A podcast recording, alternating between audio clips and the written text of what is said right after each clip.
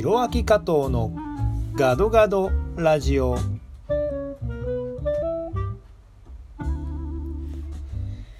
皆さんこんにちは。インドネシア在住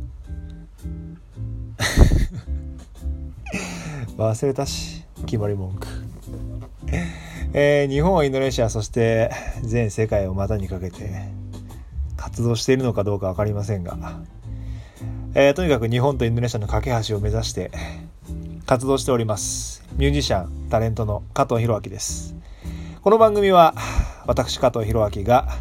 ざっくばらんにお話をさせていただく番組でございます。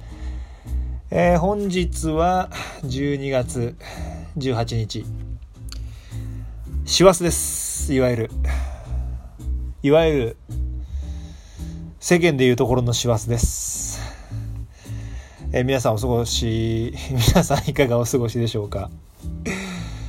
えー、ちょっと油断しすぎてますね。えー、インドネシアは最近雨季に突入しまして、雨が毎日しとしとと降っているわけですけれども、あの今日久しぶりにあ今ジャカルタにいるんですけど、久しぶりにジャカルタ洪水しましたね。なんかこうしれっと言ってますけど、なんか洪水、ジャカルタ全土っていうよりはなんか決まったところなんですけど、なんか中心部と、あと、まあ、日本でいうところの国立競技場みたいなところがあるんですけど、まあ、ジービーケー って書いて ジービーケー グロラブンカルノっていう、まあ、ところがあって、あのナショナルスタジアム、まあ、サッカースタジアムであり陸上競技場でありっていうところがあるんですけど、えー、そこの周辺が、まあ、漏れなく洪水をしてましたね。今日はなんか急に大雨が降ってきて、すごい雨だなと思ってたんですけど、いろんな人から写真とかビデオが送られてきて見てみたら、なんかこう馴染みのある場所がだいぶ洪水してまして、あのー、僕は普段サッカーすごい好きなんでサッカーやるんですけど、まあ、サッカーをそのねゲーベーカーグロラブンカールノっていうところで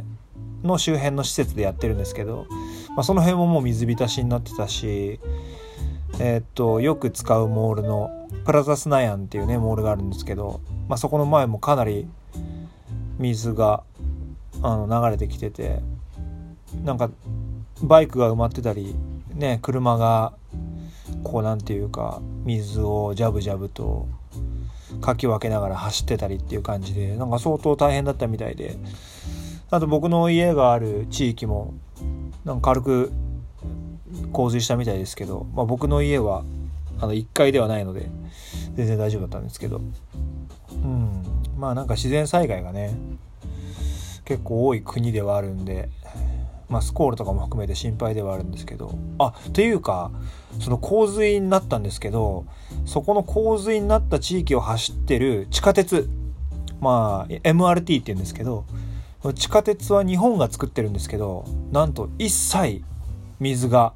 中に入らなかったみたいで、なんかどうやったのか分かんないですけど、普通に エムアールティー は洪水をしている町の地下を走ってたみたいで、素晴らしいなと、はい、まあ、どういうシステムになってるのか分からないですけどね。まあ、でも結構そのインドネシアのうーんこう町とか道とかは、まあ、下水がちょっとまだまだしっかり整備されてないなっていうのと同時に、結構みんなポイ捨てするんで、あの下水があるところでもこうゴミで詰まっちゃってたりとかして水が流れないとかね結構あるんですよ。でなんか前のジャカルタ市長の時はそれをこう取り除く市の職員の人たちが、まあ、どこかしこにいて、オレンジ色のベストを着てその作業に当たってるんで、オレンジ集団とかなんかパスカンオラニアとか言って、インドネシア語でオレンジ集団みたいな感じでいろんな街のゴミを拾ったりとか、まあ、下水掃除したりとか植木手入れしたりとかいろいろしてたんですけど、なんかその市長の次の市長、今の現市長ですねはなんかあんまりそういうのをやってないみたいで、まあ、見事に洪水してましたね今日。まあ、責任問われるんじゃないですかね。うん、まあ気をつけましょうみんなでまあ日本は冬ですよね。なんか全然実感ないですけど、もうすぐクリスマスとかいちねん終わっちゃうよとかね。インドネシアはとにかくもう一年中暑いんで、もうね切り替えができないですね本当に。あの着る服も変わらないし、気候もまあ寒気と雨季しかないですから、まあ、雨季始まったなと思いますけど、でも雨季と寒気の時期もねだんだんなんかずれてきてるんで、ちょっと分かんなくなってきてますね。でもまあ年末だなって感じはします。相変わらず涙そうそうっていうね、日本で有名な曲のインドネシア語バージョンを、まあ、奥さんと歌ってるんですけど、ふたりでいろんなところにプロモーション行って回ってて、えー、とバンドゥンっていう街に行ってね、みっかかんでじゅういっこのラジオ回ったりとか、えーまあ、インタビュー受けたりとか、まあ、テレビ出たりとか、あとはなんか雑誌の取材受けたり、いろいろですね。なんか最近はオンラインメディアとかも結構多いから、まあ、そういうところで取材受けたりっていう感じであの、まあ、忙しく過ごしています。皆さんは本当にいかがお過ごしなんでしょうかね。まあそんな忙しい中ででもですね、あのー、僕なんかあんまり人に言ってない趣味があって、それがあのーまあ、いわゆる e スポーツって最近あるじゃないですか。 e スポーツってあるんですよ。 e スポーツって何かっていうと、まあ、スポーツって呼んでいいのかっていう議論はありながらも、まあ、テレビゲームですよね、いわゆる。まあ、それをこう e スポーツって呼んでるんですけど、まあ、そのテレビゲームをプレイしてるのを見るのが好きで、まあ、自分でやるのも多分好きだと思うんですけど、今この家にゲーム機がないので、まあ、なかなかできないんですけど、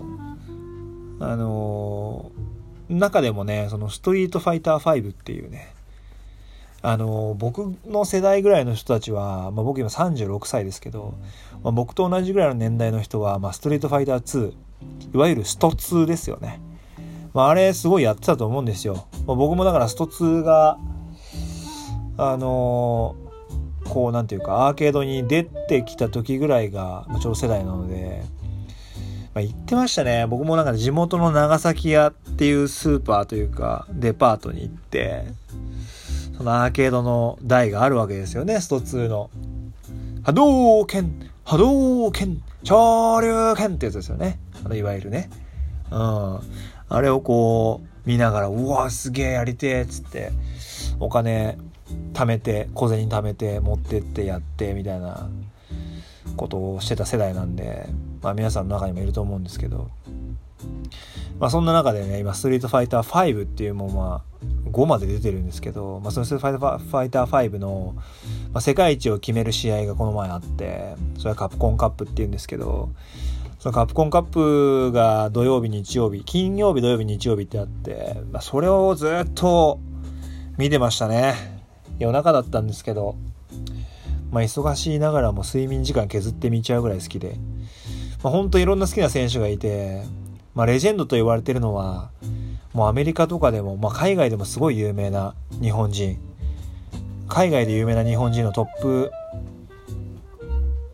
じゅうとかに入るんじゃないかっていうぐらい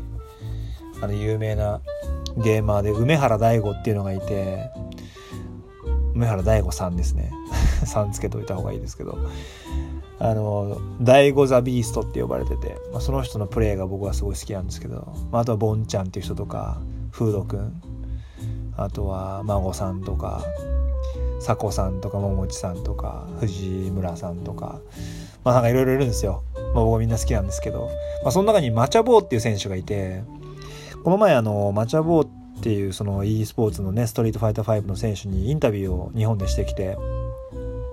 吉本ゲーミング所属なんですよ。まあ吉本、僕吉本興業だったり吉本クリエイティブエージェンシーに所属しているので、吉本ゲーミング所属のマチャボーさんはまあある意味同じ会社で同じマネジメントなんですけど、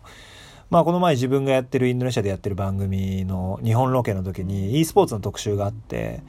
その時にマチャボーさんにインタビューさせてもらって、こうゲームをするっていうか、ゲームでお金を稼ぐとかゲームを仕事にするっていうのはやっぱり難しいと思うんですよね。やっぱ世間の反応っていうのもあると思うし、なかなかゲームやってお金もらってっていうのはまだまだ認められてない部分が、認められてないっていうか、まだまだこうなんていうか、そんなことしてお金もらってみたいなことを言う人も多分いると思う中で、ストリートファイターファイブっていうものをずっとやって、今回も世界何位だったんだろう、なないとかはちいとかだったと思うんですけど、結果を出してやっぱすごいなと思って、やっぱ親もね、最初からね、あのー、賛成してたわけじゃなかったって言ってましたね。全然賛成してくれなかったんだけど、なんかとある世界大会で優勝して賞金をもらったあたりから家族の反応が変わってきて、なんか逆になんかこういう大会あるんだけどあんた出ないのとか、なんであんた最近大会出ないのみたいな感じですごい言われるようになったらしくて、まあ、その環境の変化と、まあ、e スポーツっていうものがこう認知されてきて、その会社とかね、スポンサードしてくれる人も多くなってきた中で、それを仕事にすることができたっていうね。だからそういう仕事、職業がなかったのにずっとやり続けてたっていうのは、その意志の力っていうのはすごいなと思ってて、僕はもうマチャ坊さんもすごい好きだし、すごい個人的にも応援してて、これからも応援していきたいなって思ってるんで、まあ、今回話聞いてよりそのゲーマーっていう人たちに興味が湧いて、またいろんな人とお話ししてみたいなというふうに思いました。まあ、インドネシアであんまりねストリートファイターファイブ流行ってないんでちょっと悲しいんですけど、まあ、いつかそういうインドネシアの人たちにもインタビューできたらなというふうには思っておりますというところで、なんだかんだ言って時間となってしまいました。じゅうにふんって早いですね。あの聞いていただいてありがとうございます。えー、Twitter、Instagram ひろあき加藤さんじゅうきゅうでやってますので、ぜひぜひ覗いてみてください。えー、いろんな情報はひろあき加藤 ドットコム でありますので、ぜひお願いします。それではお相手は加藤ひろあきでした。また次回の放送でお会いしましょう。参拝順波ラギ、またねー。